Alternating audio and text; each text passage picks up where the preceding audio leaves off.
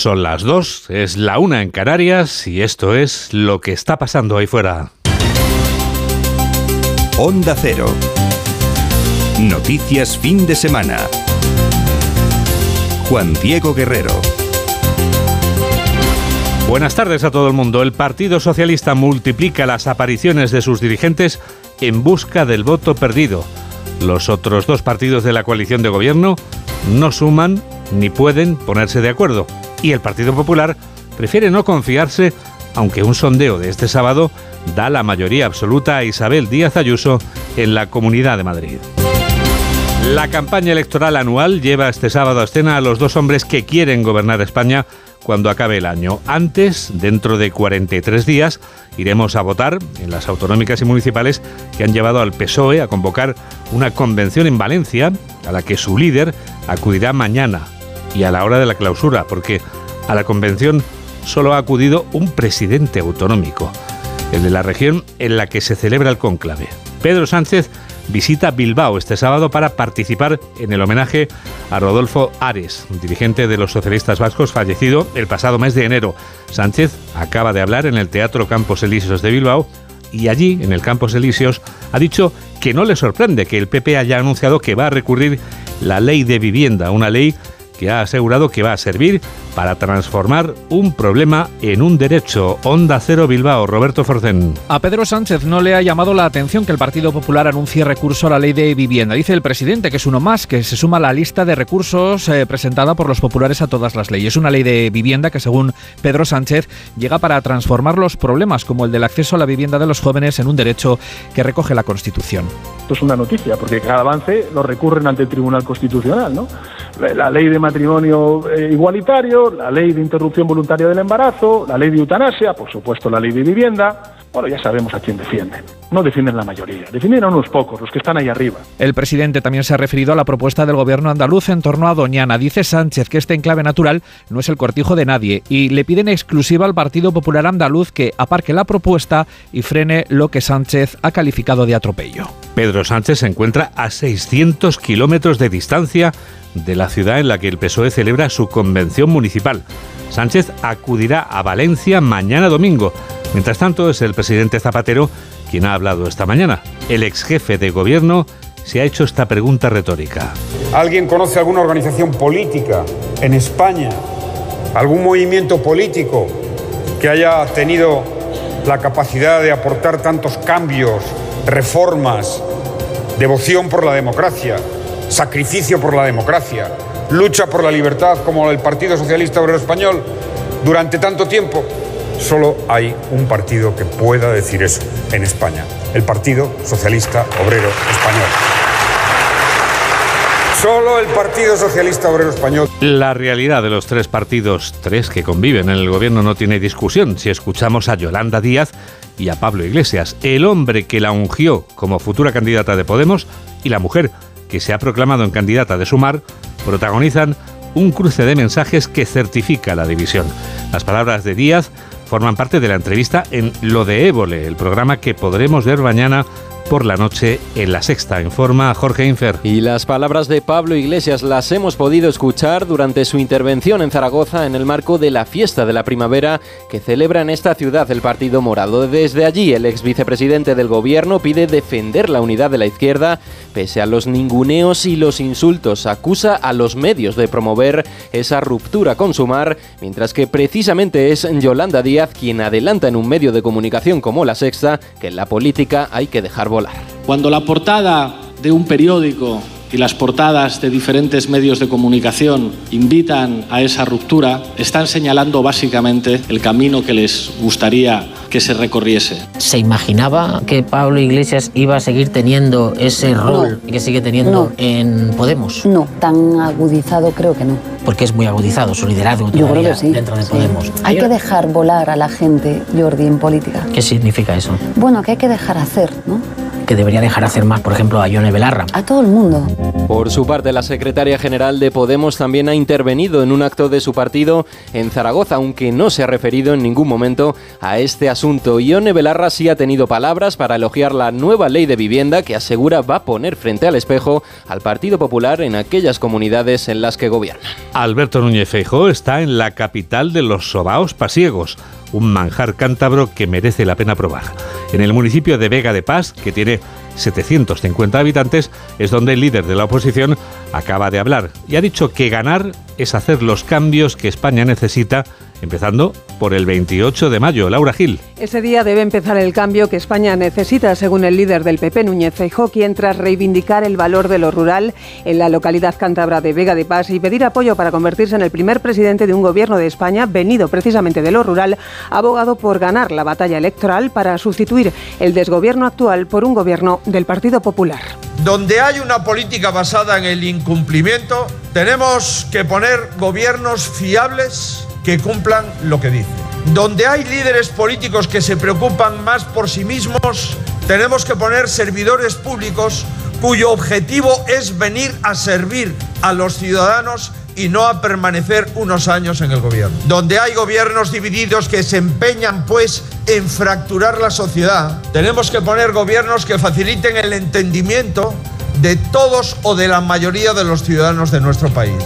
Sobre la ley de vivienda, Feijóo ha acusado a Sánchez de podemizarse aplicando lo contrario que defendió al permitir que se topen los precios del alquiler y le recuerda su, su posición de invitado de piedra en el acuerdo que han cerrado Podemos, Bildu y Esquerra. El partido que lidera Alberto Núñez Feijóo ganaría las elecciones en la Comunidad de Madrid con mayoría absoluta, según el sondeo que publica este sábado el diario El Mundo.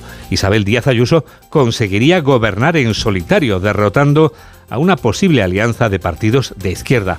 La presidenta madrileña tiene claro por qué el PP se impone a la izquierda. La izquierda se derrumba en Madrid.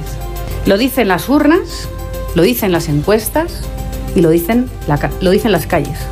Los españoles que han votado al PSOE y a la izquierda en general durante muchos años, y es lógico, es, que es así, Querían un país más justo, con reparto de la riqueza que llegara a todos, con mayor atención a los problemas sociales. La decisión del Consejo Constitucional francés, que es el que decide la constitucionalidad de las leyes de la República, de dar la razón a Emmanuel Macron en su reforma de las pensiones, ha supuesto una victoria para el presidente de esta nación, que no ha hecho mucho caso a los sindicatos que le habían solicitado que no promulgara el decreto. Pero a Macron le ha entrado esa petición por un oído y le ha salido por el otro y lo ha publicado esta misma madrugada. Corresponsal de Onda Cero en Francia, Álvaro del Río. Hasta 15 días tenía de plazo Emmanuel Macron para promulgar la ley tras la validación casi total ayer del texto por parte del Consejo Constitucional y no ha tardado ni 24 horas en hacerlo. Esta madrugada se publicaba la norma y su principal medida que eleva en dos años hasta los 64 la edad legal para poder jubilarse. Promulgación express relámpago que el gobierno tilda de normal. Oposición y sindicatos ven al contrario un nuevo gesto de desprecio hacia la movilización social y las protestas encendidas como ayer en la calle contra la controvertida reforma. Las centrales sindicales reclamaban al presidente que no promulgase la ley como única vía posible para calmar la tensión. Este paso supone, dicen, una nueva provocación y prometen seguir dando la batalla con la vista puesta en las manifestaciones del 1 de mayo. La izquierda dispuesta a torpedear la aplicación de la reforma con una contraley que quieren llevar al Parlamento, mientras Emmanuel Macron hablará a la nación el lunes para tratar de pasar página y marcar un nuevo rumbo. Un monitor de equitación ha sido enviado a prisión por el juez como presunto autor de agresiones sexuales a siete menores de edad en el municipio barcelonés de Arenys de Munt. Desde Onda Cero Barcelona informa Lola Surribas. Sí, los hechos sucedieron en el municipio de Arenys de Munt, en la comarca del Maresma, en Barcelona. Los Mossos han detenido al presunto agresor, un hombre de 38 años, después de la denuncia de una de las víctimas. Una denuncia a la que se adherieron seis menores más. Las agresiones habrían empezado en 2016 y las víctimas también acusan al monitor de equitación de maltrato psicológico constante y agresiones físicas. De hecho, aseguran que hay más víctimas afectadas que aún no han dado el paso de denunciar. El presunto agresor tomó declaración ayer y ha sido enviado a prisión de manera provisional, comunicada y sin fianza. El individuo al que ha echado el guante el Cuerpo Nacional de Policía en Zaragoza se dedicaba a acosar sexualmente por Internet Su víctima era una niña pequeña, Mamen Rodríguez Astre. Tenía ocho años. Juan Diego es la madre quien denuncia en Colombia que su hija ha sido acosada sexualmente por un adulto. Obtuvo las imágenes sexuales de la menor ofreciéndole recompensas para un juego de móvil. Los investigadores averiguaron que el contacto inicial del groomer con la menor se produjo a través de un chat habilitado en un juego para teléfonos móviles y una vez iniciada la conversación por este medio, el adulto solicitó el número de teléfono a la menor para hablar con ella a través de una aplicación de mensajería instantánea. Y ahí ya podían realizar videollamadas e intercambiar archivos de carácter sexual. El acosador vivía en España y fue detenido en su casa en Zaragoza, donde encontraron los archivos mandados por la menor en multitud de dispositivos electrónicos. Elisa Rebolo, portavoz, también nos refresca varias recomendaciones para evitar estos sucesos. Pueden fijarse con los menores unas normas por escrito para una correcta utilización de los dispositivos e instalar aplicaciones de control parental. De la misma manera que los padres se preocupan de conocer a los amigos reales, deben de preocuparse de quiénes son los amigos virtuales de sus los hijos. Los menores deben saber que es delictivo enviar imágenes íntimas a otros sin su permiso, insultar, faltar al respeto y chantajear. Y ya que estás aquí, Mamen, el mes en el que hay lluvias mil, según el refranero, está siendo más seco que la mojama. ¿Vamos a tener mañana un domingo de mojama? De atún, Juan Diego. Qué el rico. domingo, sí, el atún lo puedes comer si llueve, si hace calor o frío. Ahora, lluvia poca. El domingo va a ser el día más caluroso de la semana, con más grados en Sevilla que llegarán a los 32, 31 en Córdoba, en Huelva o 29 en Granada.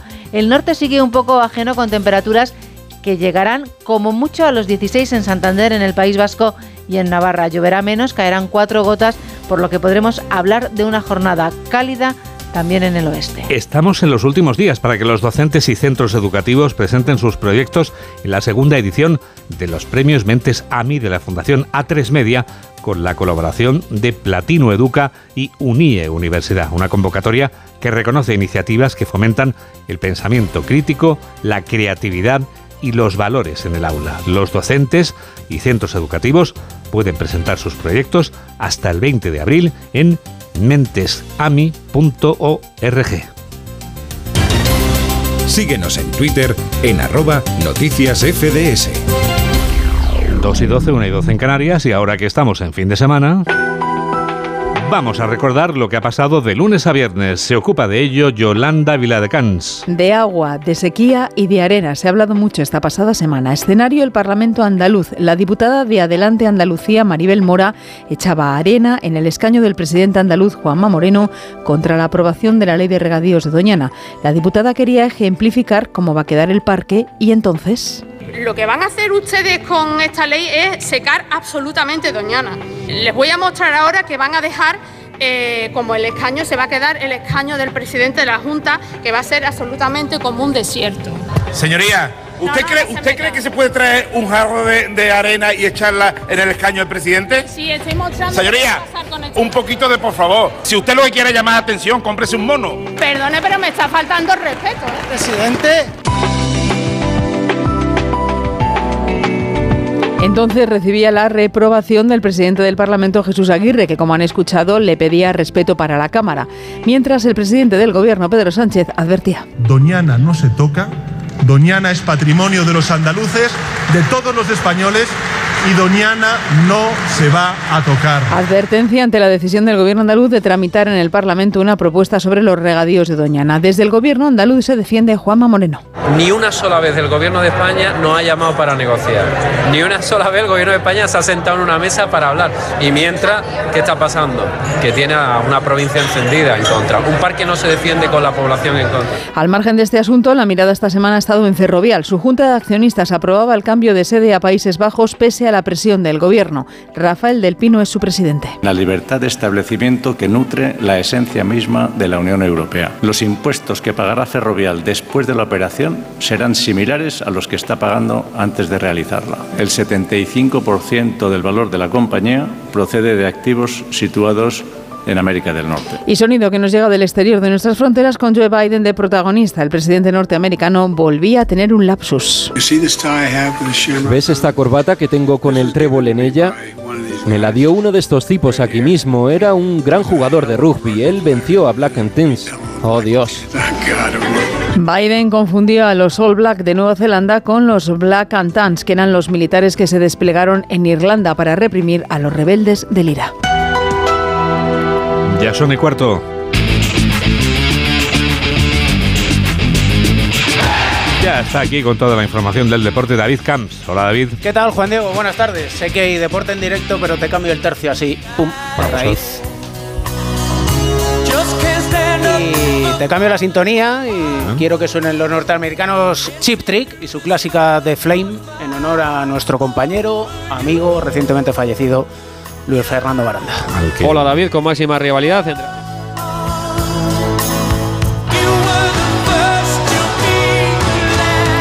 Con nuestro abrazo más cálido para toda su familia y para todos. Ha sido una semana realmente difícil y de aquí a apenas un par de horas hay un derby vasco en San Mamés, juegan Athletic de Bilbao frente a la Real Sociedad y se va a tener un recuerdo y un homenaje precisamente a Luis Fer. Gorka, Cítores, buenas tardes. Hola David, con máxima rivalidad entre Atlético y Real, una Real que busca mantener la cuarta plaza con un triunfo y Manuel recupera a Zubeldia y Zubimendi tras cumplir partido de sanción y podrá contar con Silva que apunta además al once inicial. El Atlético por su parte busca un triunfo que le acerca aún más a la sexta plaza que ocupa el Betis con la baja en los de Valverde de Oscar de Marcos por sanción, opciones para Capa, Geray, Vivian o incluso Zarga de ocupar ese lateral derecho. Habrá un gran ambiente en la catedral con el arbitraje del riojano Soto Grado, todo ello a partir de las 4 y cuarto de la tarde, pero antes llegará lo más importante para nosotros, el homenaje a nuestro compañero Luis Fernando Baranda, fallecido de forma repentina el pasado domingo y que hoy en un acto sencillo a la parque emotivo recibirá una ofrenda floral en su pupitre de la catedral por parte de los compañeros de la prensa deportiva de Vizcaya y del propio Athletic en la memoria de un gran tipo como Luis Fer Baranda, Luis Fer Goyambego.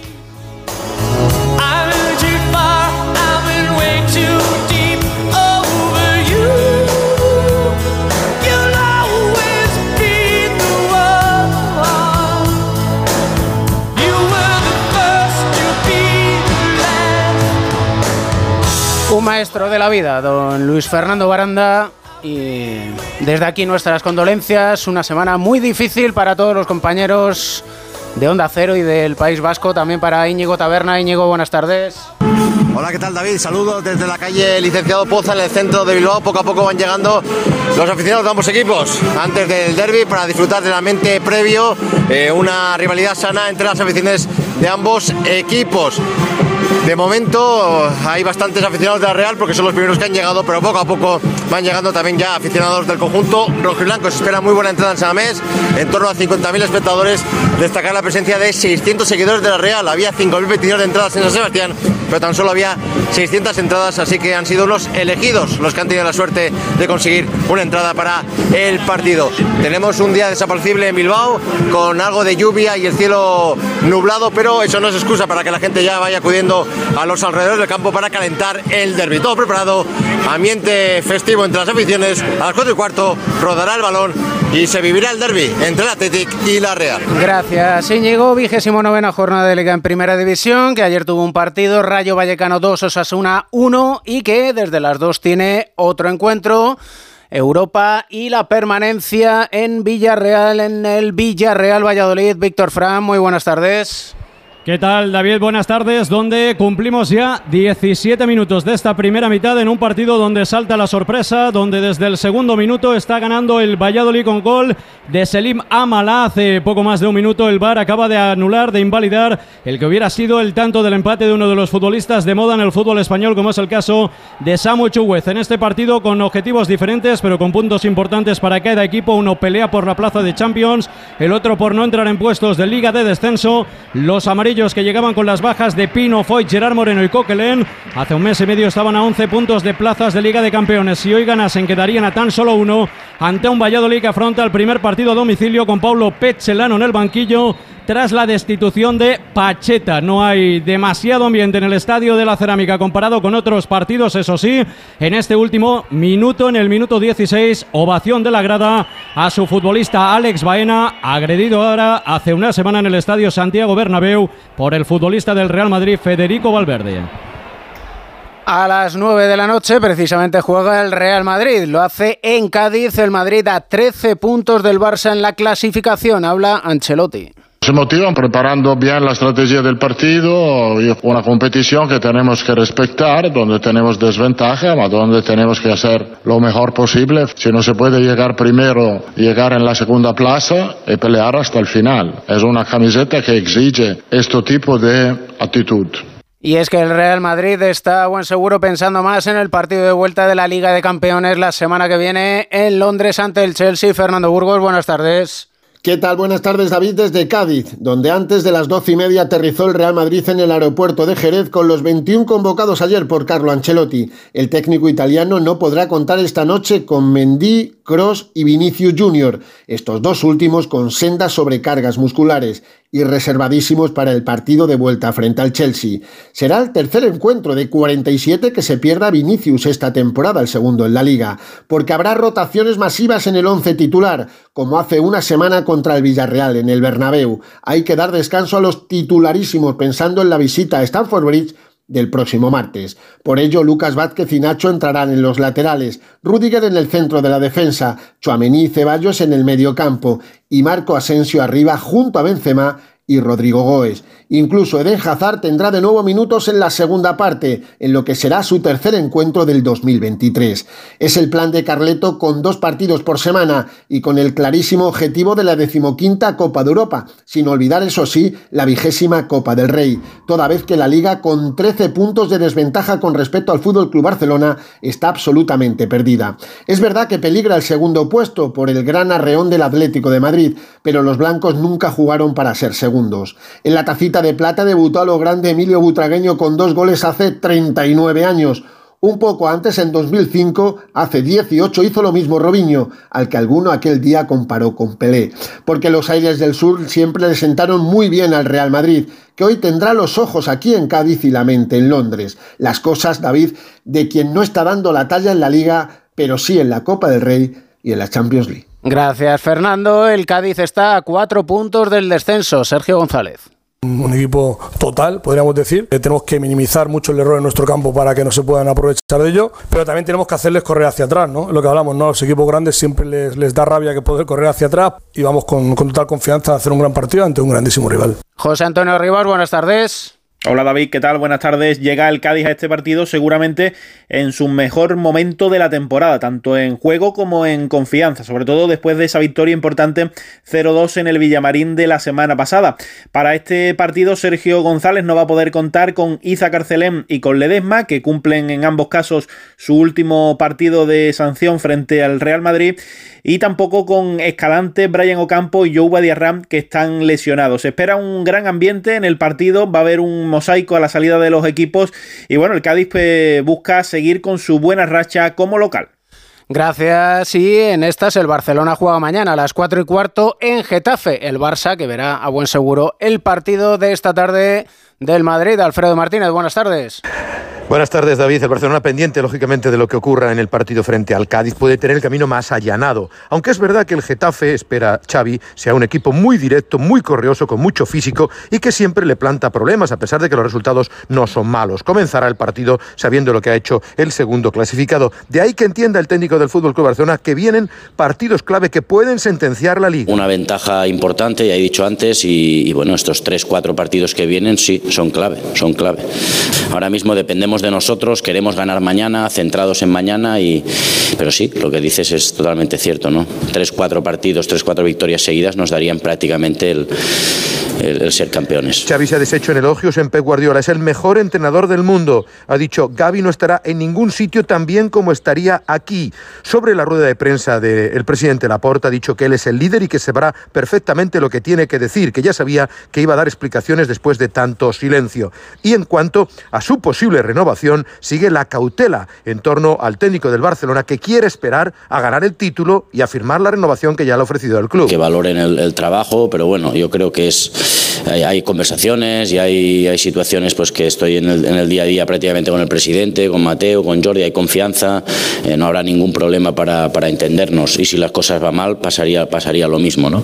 Pero creo que hay que centrarse primero en, conseguir esta liga que para nosotros es muy importante y nos daría mucha estabilidad y entonces a partir de ahí concretar si es que hay que concretar una, una posible renovación. Hay cambio de planes David en el equipo azulgrana que no viajará en avión en esta oportunidad. Los horarios se lo permiten, ha explicado Xavi Hernández. El equipo viaja a las cinco y media de la tarde en tren, llegará a la capital de España esta misma tarde y mañana, al terminar el encuentro, regresará también en un AVE charter para aprovechar la sostenibilidad. El Barcelona con una lista de convocados que se conocerá después del entrenamiento que empieza a las 3 de la tarde de hoy. Gracias, Alfredo. El rival, el Getafe, se juega la permanencia. Quique Sánchez Flores.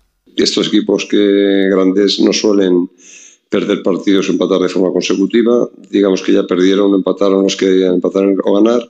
Por lo tanto, nosotros tenemos que confirmar que un equipo de ese calibre pueda perder otro partido consecutivo o empatar otro partido consecutivo. Ellos vienen con la idea seguramente de cambiar y nosotros venimos con la idea clarísima de que cada partido que nos queda tiene que asomar el colmillo y tiene que, tiene que parecer esto lo que es, que es un partido muy importante. Y es que el Getafe está a tres puntos del descenso, ahora estaría superado por el Valladolid que gana o sigue ganando en Villarreal, Víctor Frank. Sí, porque además estamos ya, David, en el minuto 24, buscamos el 25 de la primera mitad, donde sigue saltando la sorpresa con ese gol en el primer minuto de juego de Selim Amala. Está ganando el equipo de Pechelano en la cerámica, Villarreal 0, Valladolid 1. Y permanencia y Europa también en el partido de las seis y media entre el Betis y el español José Manuel Jiménez. Buenas tardes. ¿Qué tal? Buenas tardes, David. Pues el Betis va a intentar uh, disolver los fantasmas de las expulsiones. Eh, tiene el récord del fútbol europeo con 12 y también la mala racha en casa, donde tan solo ha ganado dos eh, partidos de los últimos eh, nueve, aunque tiene muchas bajas. Canales, Ruibal, Pechela, Víctor Ruiz y Sabalí. Montoya apunta a titular seis meses después. debuta a domicilio de Luis García con el español. A esta hora en el hotel concentrado, pero atentos también al partido del Valladolid, el rival directo. La novedad más llamativa la vuelta de Pedrosa, al que quiere recuperar el nuevo técnico. Hoy bajas Oscar Gil, Alex Vidal, Calero y Brian Oliván. Hoy partido sostenible en Heliópolis con Hernández Hernández al silbato. Gracias, José Manuel. Para mañana también destacar el encuentro que tenga el Atlético de Madrid, seis y media en el Metropolitano ante el Almería. El Atlético de Madrid, que además con esta derrota del Villarreal estaría, en caso de ganar, dando un paso más hacia la próxima Liga de Campeones. Alejandro Mori, buenas tardes. Buenas tardes, David. Ha entrenado el Atlético de Madrid de cara al partido de mañana frente al Almería en el Metropolitano a partir de las seis y media con la idea de continuar la racha positiva y evidentemente pues aspirar a esa segunda posición en el Campeonato Nacional de Liga. Con tres bajas para el partido de mañana, la de Reinildo, la de Memphis, que tiene como objetivo recuperarse para el Camp Nou el próximo día 23, y la de Savic con el problema en las lumbares. Ha ensayado Simeone con un 11 que yo creo que va a ser el que va a poner mañana, evidentemente, con Black en portería, Jiménez, Bissell y Hermoso en la línea de tres centrales, Molina y Carrasco en los carriles, con un centro del campo formado por Coque, Llorente y De Paul, y arriba, junto a Grisman, va a estar Correa, como así ha confirmado el propio técnico en rueda de prensa. Una rueda de prensa muy tranquila, eh, solo piensa en el Almería cuando se le ha preguntado por la buena segunda vuelta del Atlético de Madrid e insiste en mejorar al equipo. Yo siempre intenté centrarme en lo único que depende absolutamente de mí, porque soy el entrenador, eh, de lo que el equipo pueda hacer. Y le di absolutamente importancia a la, búsqueda de que el equipo mejore, que crezca y que se sienta más fiable. Eh, los chicos también están compitiendo con mucho compromiso, necesitamos seguir en la misma línea, necesitamos mañana que la gente en el estadio esté como estuvo en el último partido con el Betis, porque son muy importantes para nosotros y no mirar para otro lado que no sea seguir mejorando en el día a día. Coincidiendo con este partido, mañana será la octava edición de la campaña contra el hambre, lo damos todo, de la familia Simeone, junto a la Cruz Roja y la Fundación Atlético de Madrid. La idea es recoger alimentos no perecederos la gente puede llevar al estadio. El año pasado el récord fueron 43 toneladas, veremos si se supera este año. Mañana arbitra el partido Isidro Díaz de Mera, castellano manchego, ante un Almería que no conoce la victoria a domicilio, pero evidentemente en el Atleti nadie se fía y el objetivo es seguir sumando puntos. Gracias, Jano. Del encuentro de ayer, Rayo Vallecano 2, Osasuna 1, hablan los entrenadores Iraola y Arrasate no creo en los eh, objetivos a, largo plazo, porque al final vas, ganas dos partidos y ese objetivo que tenías lo cambias. Y cuando vas mal y, cuando vas bien hay que cambiarlo. Yo creo en mirar en la Real Sociedad y nos ha ido mejor así. Nunca sabes lo que puede pasar, ¿no? Eh, tenemos que convivir un poco con la ilusión de la Copa, pero con la obligación. Y además este fin de semana, motociclismo. Chechu Lázaro, buenas tardes. ¿Qué tal, David? Sábado de MotoGP que con este nuevo formato de fin de semana de Gran Premio es un día ya importante. Importante porque desde las 5.50 de la tarde empezarán los cronometrados de MotoGP. Ayer casi todos los pilotos importantes se clasificaron para la Q2, aunque en la repesca de la Q1 tendremos nombres como el de Joan Mir o el actual líder de la categoría reina Marco Bezzecchi, los cuales en las categorías pequeñas desde las 7.50 Moto 3 y a las 8.45 Moto 2 y el plato fuerte del día, esa espectacular carrera sprint a 10 vueltas que arrancará a las 10 de la noche y que contaremos en directo, como no, en el Radio Estadio de Onda Cero. Gracias, Chechu. ¿Cómo dejamos el partido en Villarreal, Víctor? Pues ya en el minuto 29 de la primera mitad con ese gol de Selima Mala desde el segundo minuto de juego y con este Villarreal 0, Valladolid 1. Y te cuento, Juan Diego, que ya tenemos definidos los cuartos de final de la Euroliga, que el Vasconia queda fuera eliminado por el Zalgiris, que será el rival, el conjunto lituano del Barcelona, el rival del Real Madrid será el Partizan, empiezan el 25-26 de abril y el Barça y el Madrid buscarán estar en la Final Four que se jugará en Kaunas del 19 al 20 de mayo. Y te cuento yo solo una parte de lo que viene ahora, porque sabes que vamos a seguir contando, y esto lo sabes tú muy bien. Lo que está pasando ahí fuera. Onda Cero. Noticias fin de semana. Juan Diego Guerrero. Lo que está pasando ahí fuera, lo esencial de este sábado es lo que sintetiza en un minuto Yolanda Viladecans. Con el objetivo puesto en el próximo 28M, este sábado se han vuelto a suceder actos políticos salpicados por todo el país. En Bilbao, los socialistas, en un acto homenaje a Rodolfo Ares, con el presidente Sánchez, al que no le llama la atención que el Partido Popular anuncie recurso a la nueva ley de vivienda de Doñana, dice el presidente, le pide al PP andaluz que aparque la propuesta porque es un atropello. Podemos estar en Zaragoza con su fiesta de la primavera, arranque de su pre-campaña, con el ex vicepresidente Pablo Pablo Iglesias, que ha asegurado que Podemos debe tener altura de miras y defender la unidad de la izquierda, pese a los ninguneos e insultos que reciben con el lanzamiento de Sumar. Los populares en Cantabria, donde su líder Núñez Feijóo ha afirmado que el peor error de Sánchez ha sido la aprobación del solo sí es sí y tilda la ley de vivienda de gran decepción. Dice que está de acuerdo en controlar los alquileres, pero no intervenirlos. Contamos además que en Barcelona, en Arenys de Munt, un monitor de equitación ha sido enviado a prisión como presunto autor de agresiones sexuales a siete menores. En Zaragoza, la Policía Nacional ha detenido a un groomer por acosar sexualmente a una niña de 8 años a través de un juego online. Y fuera de casa, en Sudán, se están viviendo enfrentamientos entre el ejército y los paramilitares de las Fuerzas de Acción Rápida en una de las peores escaladas de violencia. 2 y 32, una y 32 en Canarias y tenemos toda la radio por delante. Síguenos en Facebook en Noticias Fin de Semana Onda Cero. La campaña electoral anual lleva este sábado a escena a los dos hombres que quieren gobernar España cuando acabe el año. Antes, dentro de 43 días, iremos a votar en las autonómicas y municipales que han llevado al PSOE a convocar una convención en Valencia a la que su líder va a acudir mañana y a la hora de la clausura, porque a la convención solo ha acudido un presidente autonómico, el de la región en la que se celebra el conclave.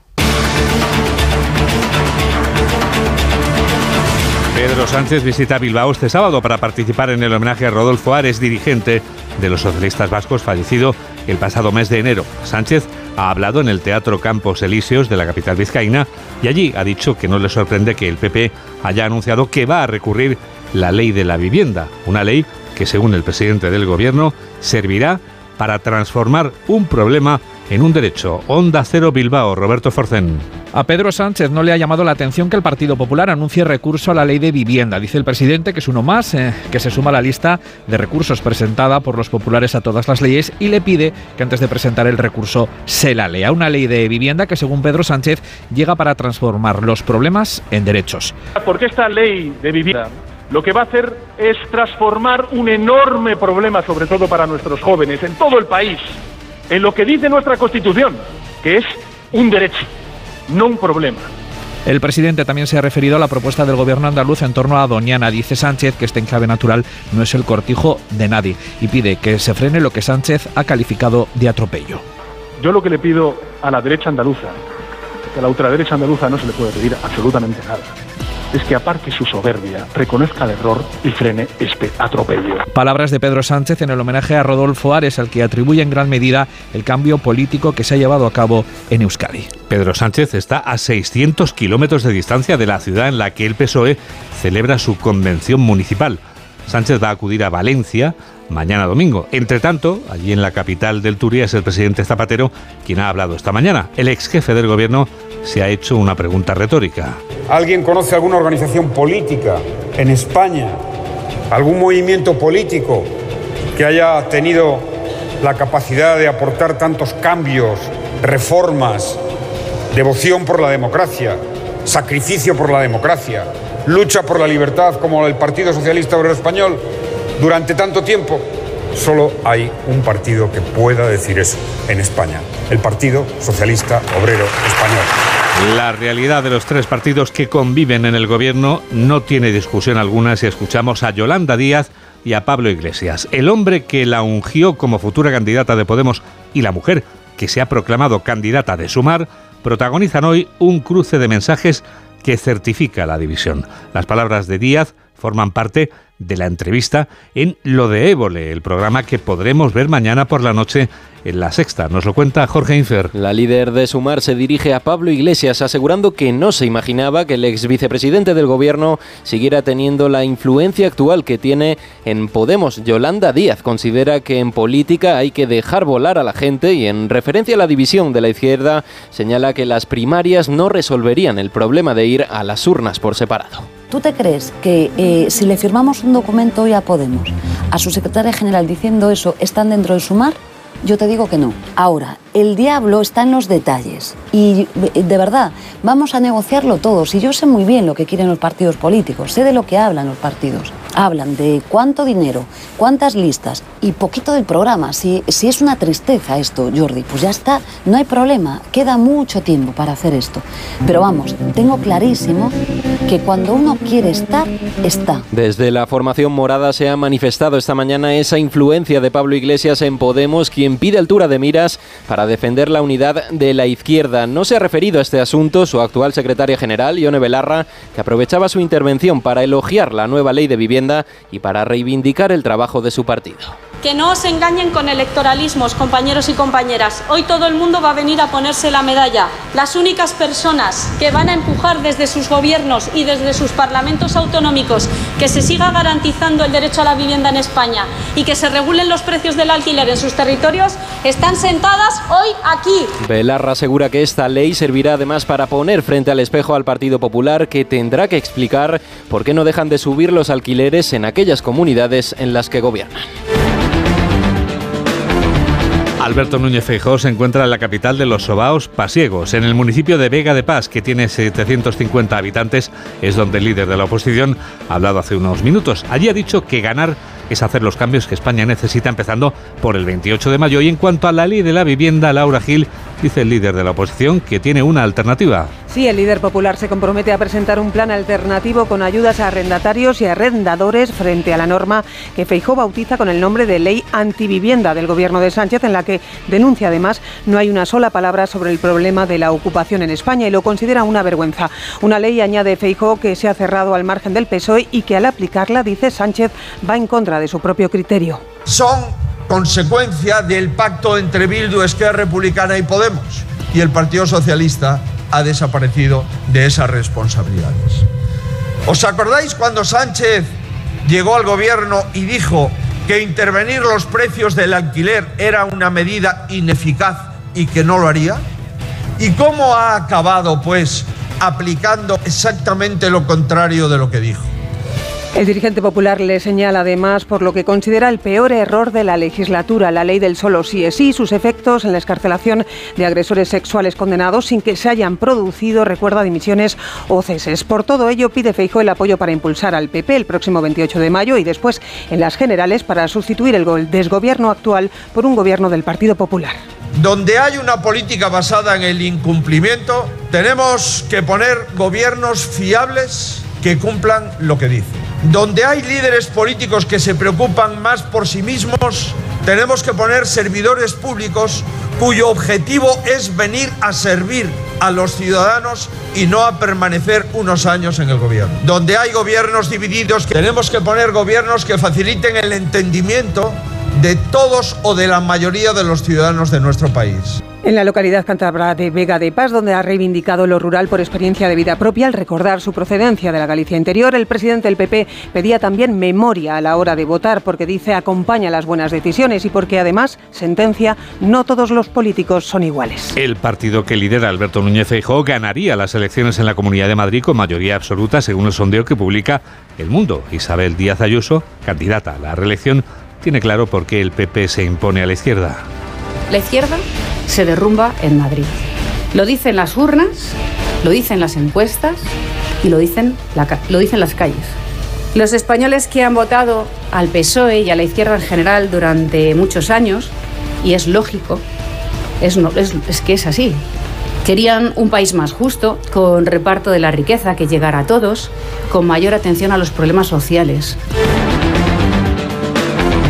Y en cuanto a la distopía independentista en la que sigue viviendo Esquerra Republicana de Cataluña, hoy el presidente Pere Aragonés ha vuelto a reivindicar esta semana un referéndum de independencia, pero que se ha aprobado por la comunidad internacional. Más detalles desde Onda Cero Barcelona con Lola Surribas. El presidente de la Generalitat, Pere Aragonés, ha defendido el llamado acuerdo de claridad como la única vía, dice, para llevar a cabo un referéndum. Anem de cara i sabem que només un referèndum Vamos de cara y sabemos que solo un referéndum reconocido por la comunidad internacional es lo que nos permitirá implementar este resultado. Por eso llamamos a un gran acuerdo en Cataluña para defender la democracia.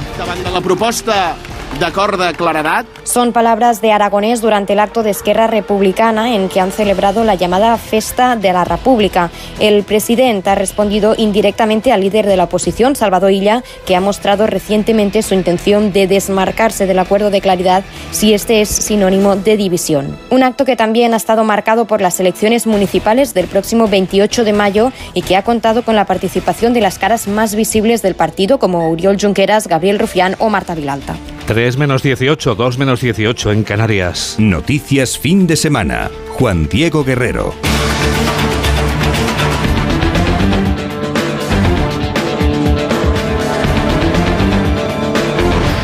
El movimiento feminista de La Rioja ha convocado este mediodía una concentración en pleno centro de Logroño como repulsa a la presunta agresión sexual sufrida el pasado domingo por dos menores por parte de un grupo de menores. Se trata de un hecho que tiene conmocionada a la opinión pública riojana y por el que se mantienen las acciones emprendidas por el juzgado de menores Onda Cero Logroño, Javier Hortelano. El Ayuntamiento de la capital llevó a cabo la primera concentración de repulsa el jueves dentro del denominado Protocolo de Duelo de la ciudad y la de hoy es la segunda muestra pública de rechazo a lo ocurrido y una llamada de atención a las instituciones para alertar de que algo está fallando, como señala una portavoz del movimiento feminista. instar a las instituciones a la autocrítica porque creemos que algo está fallando, ¿no? El problema eh, no es en sí, bueno, es la pornografía, por supuesto, pero es la facilidad de acceso, ¿no? Es que ahora lo tienen a un clic, vamos, con un móvil y con internet, es que es más, muchas veces no tienen ni que buscarla, les aparece directamente, ¿no?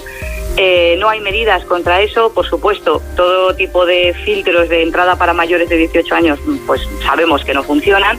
Y además el problema también es que la pornografía es cada vez más violenta hacia las mujeres. Los trámites judiciales del caso siguen en marcha con cuatro menores presuntamente implicados ingresados en régimen cerrado en un centro de menores y otros dos en libertad y sin imputación al ser menores de 13 años. Enseguida les llevamos a dar la vuelta al mundo en 80 segundos. Hola, soy Carlos Alsina. Yo también escucho Noticias Fin de Semana con Juan Diego Guerrero.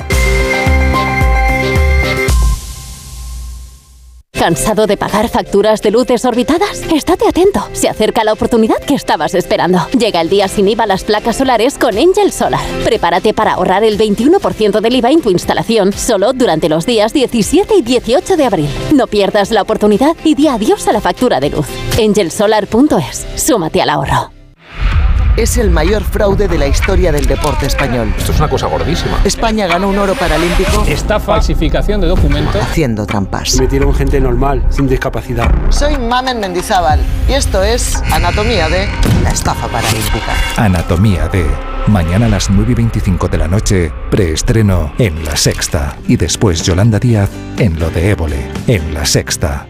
Vivir en casa con una mascota está genial, pero es lógico y normal que te preocupes por algo así. Llegar a casa y que me salude mi perro es el mejor momento del día. Lo malo es que está todo el día solo y no me quedo tranquila. Si conoces Securitas Direct, ya no te pasará más, porque tienen una alarma compatible con mascotas y además, con las cámaras podrás verlo y comprobar que está bien, porque tú sabes lo que te preocupa y ellos saben cómo solucionarlo. Llama ahora al 900-272-272 o entra en securitasdirect.es. Síguenos en Twitter en arroba noticias FDS. Son menos cuarto, es el momento del Foreign Affairs. Noticias del resto del mundo. ¿Dónde empezamos, José Manuel? En Francia, donde la reforma de las pensiones ya es ley tras ser firmada por el presidente Macron a las 4 de la madrugada y publicarse este sábado en el diario oficial. La ley fue avalada ayer por el Consejo Constitucional, decisión que sigue provocando disturbios en varias ciudades, sobre todo en París, con quema de mobiliario urbano, enfrentamientos con la policía y más de un centenar de arrestos. Después de ese respaldo del Consejo, los sindicatos franceses han rechazado la invitación de Macron para reunirse este, este martes, alegando que no habrá diálogo hasta que retire la polémica reforma, además de convocar lo que se espera sea una gran manifestación el primero de mayo. Desde hace poco más de una hora se encuentra reunido el Consejo Nacional de Renacimiento, el partido de Macron, para analizar la crisis social por la reforma de las pensiones. De momento, el presidente ha anunciado un discurso de televisión a la nación el próximo lunes. Corresponsal de Onda Cero en París, Álvaro del Río. Hasta 15 días tenía de plazo Emmanuel Macron para promulgar la ley tras la validación casi total ayer del texto por parte del Consejo Constitucional y no ha tardado ni 24 horas en hacerlo. Esta madrugada se publicaba la norma y su principal medida que eleva en dos años hasta los 64 la edad legal para poder jubilarse. Promulgación express relámpago que el gobierno tilda de normal. Oposición y sindicatos ven al contrario un nuevo gesto de desprecio hacia la movilización social y las protestas encendidas como ayer en la calle contra la controvertida reforma. Las centrales sindicales reclamaban al presidente que no promulgase la ley como única vía posible para calmar la tensión. Este paso supone, dicen, una nueva provocación y prometen seguir dando la batalla con la vista puesta en las manifestaciones del 1 de mayo. La izquierda dispuesta a torpedear la aplicación de la reforma con una contraley que quieren llevar al Parlamento, mientras Emmanuel Macron hablará a la nación el lunes para tratar de pasar página y marcar un nuevo rumbo. El primer ministro de Japón, Fumio Kishida, ha sido evacuado esta mañana de un acto electoral por una fuerte explosión que no ha causado víctimas producida por el lanzamiento de un artefacto. Se siguen investigando las características del explosivo y también una persona era detenida en el lugar de los hechos. La explosión ha tenido lugar durante la visita de Kishida a la zona portuaria de la ciudad de Wakayama. Las cámaras de televisión han recogido el momento en que el artefacto hace explosión, liberando gran cantidad de humo blanco y los responsables de seguridad del primer ministro se abalanzan sobre una persona a la que se llevan detenida. ったら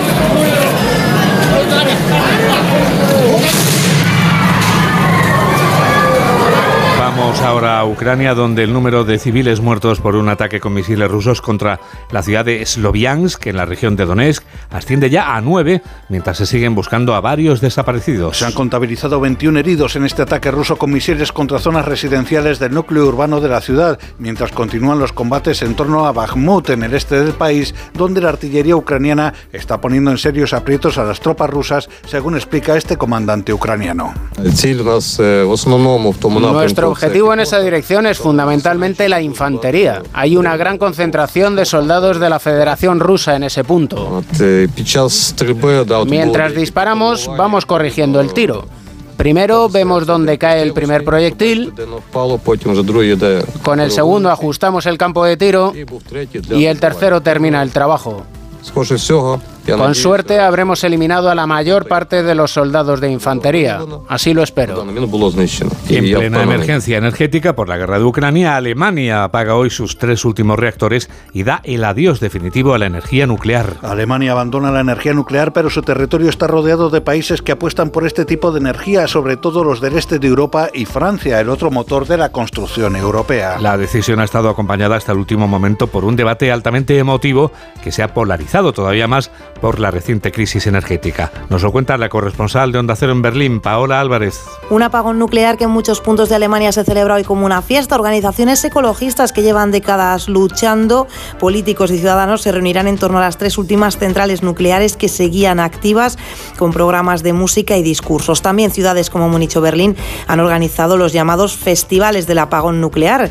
En la capital, además, la organización Extinction Rebellion ha llamado a su propia protesta ecologista para exigir al gobierno mayor determinación a la hora de enfrentar la crisis energética y climática. Al ejecutivo de Scholz le llueven a la vez las críticas de la oposición conservadora y parte de la industria que consideran que el apagón nuclear debería haberse vuelto a retrasar. La fecha original era diciembre de 2022 hasta que se garantizase la seguridad energética del país. El gobierno asegura que eso es ya una realidad y apuesta por redoblar los esfuerzos en la transición hacia energías limpias. Irán ha reimplantado hoy el uso obligatorio del velo y lo ha hecho apoyándose en una red de cámaras de vigilancia instaladas en las principales calles y plazas del país. Las autoridades denominan esta medida como plan de castidad y yihad y en principio las cámaras van a ser utilizadas para enviar mensajes de advertencia a quienes incumplan las prerrogativas y advertirles de las consecuencias legales de reincidir en este delito. Si hacen caso omiso, el plan contempla castigos económicos, retirada del carnet de conducir, el pasaporte o el servicio de Internet. En Sudán, el grupo paramilitar Fuerzas de Apoyo Rápido afirma que controla el aeropuerto internacional de Jartum, el más grande del país, y otras bases militares después del enfrentamiento desatado esta mañana en lo que supone una grave escalada de violencia. Ante estos graves acontecimientos, la Embajada de España en Sudán ha instado a todos los españoles a permanecer en sus casas y evitar desplazamientos innecesarios. Estos enfrentamientos que están desarrollándose incluso en las oficinas de la televisión estatal se producen en medio de negociaciones para alcanzar un acuerdo político sobre una transición democrática. Y vamos a terminar, José Manuel, este periplo, si te parece, en Lima, cuyo ayuntamiento ha prohibido el trabajo de los limpiaparabrisas en las calles de la capital peruana después de que el conductor de un vehículo fuera asesinado a puñaladas por una persona que se dedicaba a estas tareas. Tras ese crimen se ha generado una gran polémica en el país ya que varios dirigentes como el ministro de Interior o el presidente del Poder Judicial han manifestado su apoyo a la prohibición de los limpiaparabrisas. Ha sido un resumen de José Manuel Gabriel. Onda Cero. Noticias fin de semana. Nadie está por encima de la ley.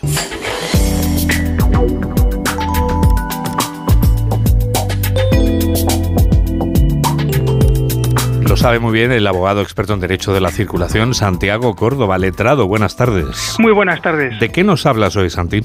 Pues mira, de conductores que circulan con exceso de velocidad, dan positivo en alcohol y o drogas, provocan accidentes con víctimas, incluso mortales, y que después de ser detenidos son puestos en libertad a la espera de juicio. Ello, lógicamente, suele provocar reacciones sociales de indignación y rechazo. Pero, ¿qué explicación tiene que en ocasiones esos conductores no ingresen en prisión inmediatamente a la espera de juicio? Pues bien, la respuesta está en la ley. Y el juez, el buen juez, está sometido a la ley y aplica la misma. Pero la alarma social influye o no influye, Santi? No influye porque desde el año 2003 la alarma social no es motivo para decretar su ingreso en prisión provisional. Para ordenar su inmediato ingreso en prisión se exigen otros requisitos tasados, evitar la fuga, destrucción de pruebas, reiteración delictiva, entre otros.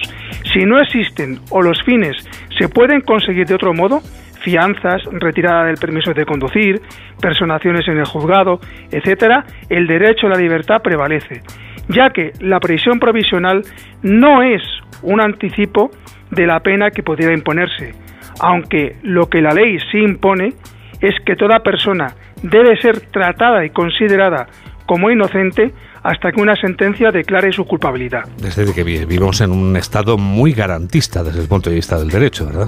Efectivamente. Gracias, Santi. Un abrazo. Un abrazo y muy buenas tardes. 3 menos 7, 2 menos 7 en Canarias. Enseguida les llevamos ya hasta un lugar de la Mancha de cuyo nombre hoy, precisamente hoy, nos queremos acordar. Con garra y con fuerza. Hola, soy Susana Griso y yo también escucho noticias fin de semana de Onda Cero con Juan Diego Guerrero.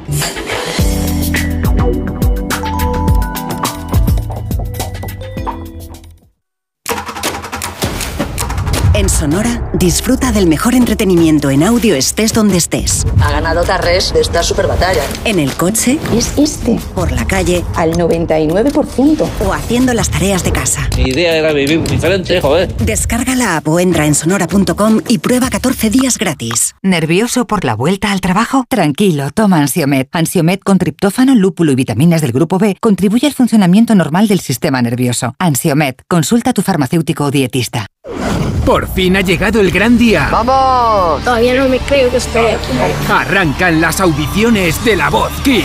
¡Que gane el mejor! Llegarás a ser como tu ídolo. La Voz Kids. Nueva temporada. ¡Qué bonito! Estreno esta noche a las 10 en Antena 3.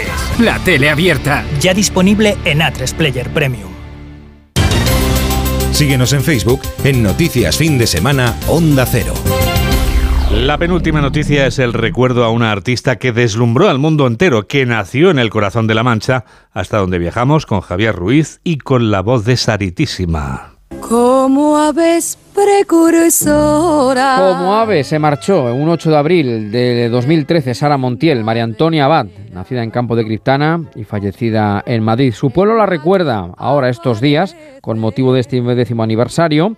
Esta tarde en el Pósito Real con una mesa redonda con especialistas sobre su figura. Rosana Fernández es concejal responsable de Cultura del Ayuntamiento de Criptana. Es uno de nuestros atractivos turísticos en la Sierra de los Molinos, además de los molinos históricos de Campo de Criptana, tenemos lo, el, el molino museo dedicado a Sara Montiel, con lo cual cada día está presente Sara Montiel en Campo de Criptana a través de este espacio.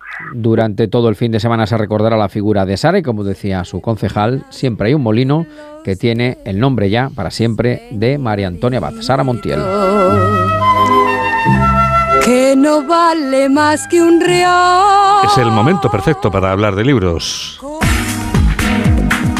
Hablamos de libros con Paco Paniagua. Ha regresado la escritora Care Santos con una nueva novela, El loco de los pájaros, en la que nos traslada al Nueva York de la segunda mitad del siglo XIX. En ese Nueva York va a ser escenario de cualquier locura por descabellada que sea. El gran personaje de la novela es Eugene Sheffield y su plan de introducir los estorninos en Central Park. En realidad el plan abarcaba introducir en Nueva York todas y cada una de las especies ornitológicas que aparecían en la obra de Shakespeare. Tuvo la ocurrencia, porque también era muy shakespeariano, eh, de introducir en Estados Unidos todos los pájaros que nombra Shakespeare en su obra. Y es una idea tan preciosa, tan excéntrica y a la vez tan catastrófica, porque claro, eso ahora sabemos que no se puede hacer, pero en aquel momento no lo sabían, que bueno, en cuanto este hombre llegó a mi vida, que fue a través de una lectura, yo lo primero que pensé es tiene que existir una novela. El loco de los pájaros de Care Santos, editorial Destino. El escritor argentino Laureano de Bat tiene librerías la novela Casa de Nadie. Narra los años vividos en Barcelona en la habitación de un piso de dos mujeres de la alta sociedad chilena, madre e hija, que para sobrevivir y poder llevar un nivel alto de vida recurren a la prostitución. Lo que hace particular esta historia es eh, que eran madre e hija, ¿no? Entran otros factores que, que ya son eh, extras a la, a la, al mero hecho de la prostitución, del trabajo de prostitutas. Casa de Nadie, la última novela de Laureano de Bat. Una escritora muy joven, Inma Rubiales, tiene revolucionado el mundo de las redes. Solo en Wattpad tiene más de un millón y medio de lectores. Su última novela alcanzó la segunda edición ya en el primer día de salida a la venta. Se trata de El arte de ser nosotros, de Inma Rubiales, una novela plena de sentimientos. Por un lado está Logan, que es un chico que se dedica al mundo del tatuaje y que hace un año y medio perdió a su novia en un accidente de coche. Y por otro lado está Lea, que se dedica al mundo de la escritura y que es una persona que debido al círculo de amistades en el que se mueve, nunca se ha considerado la protagonista de su propia historia. Siempre se ha visto más como un personaje secundario de las historias de los demás, en concreto de la de su mejor amiga, muy entre comillas, Linda, con la que el lector va a descubrir que tiene una relación muy dañina. El arte de ser nosotros, de Imar Rubiales, Editorial Planeta. Mamen Rodríguez Astre es quien produce y Jorge Zamorano es quien realiza este programa de noticias aquí en Onda Cero, en la radio. ¿Cómo pasa el tiempo? eh? Nos despedimos ya con el animal, Animal, que llevan dentro los Def Leppard.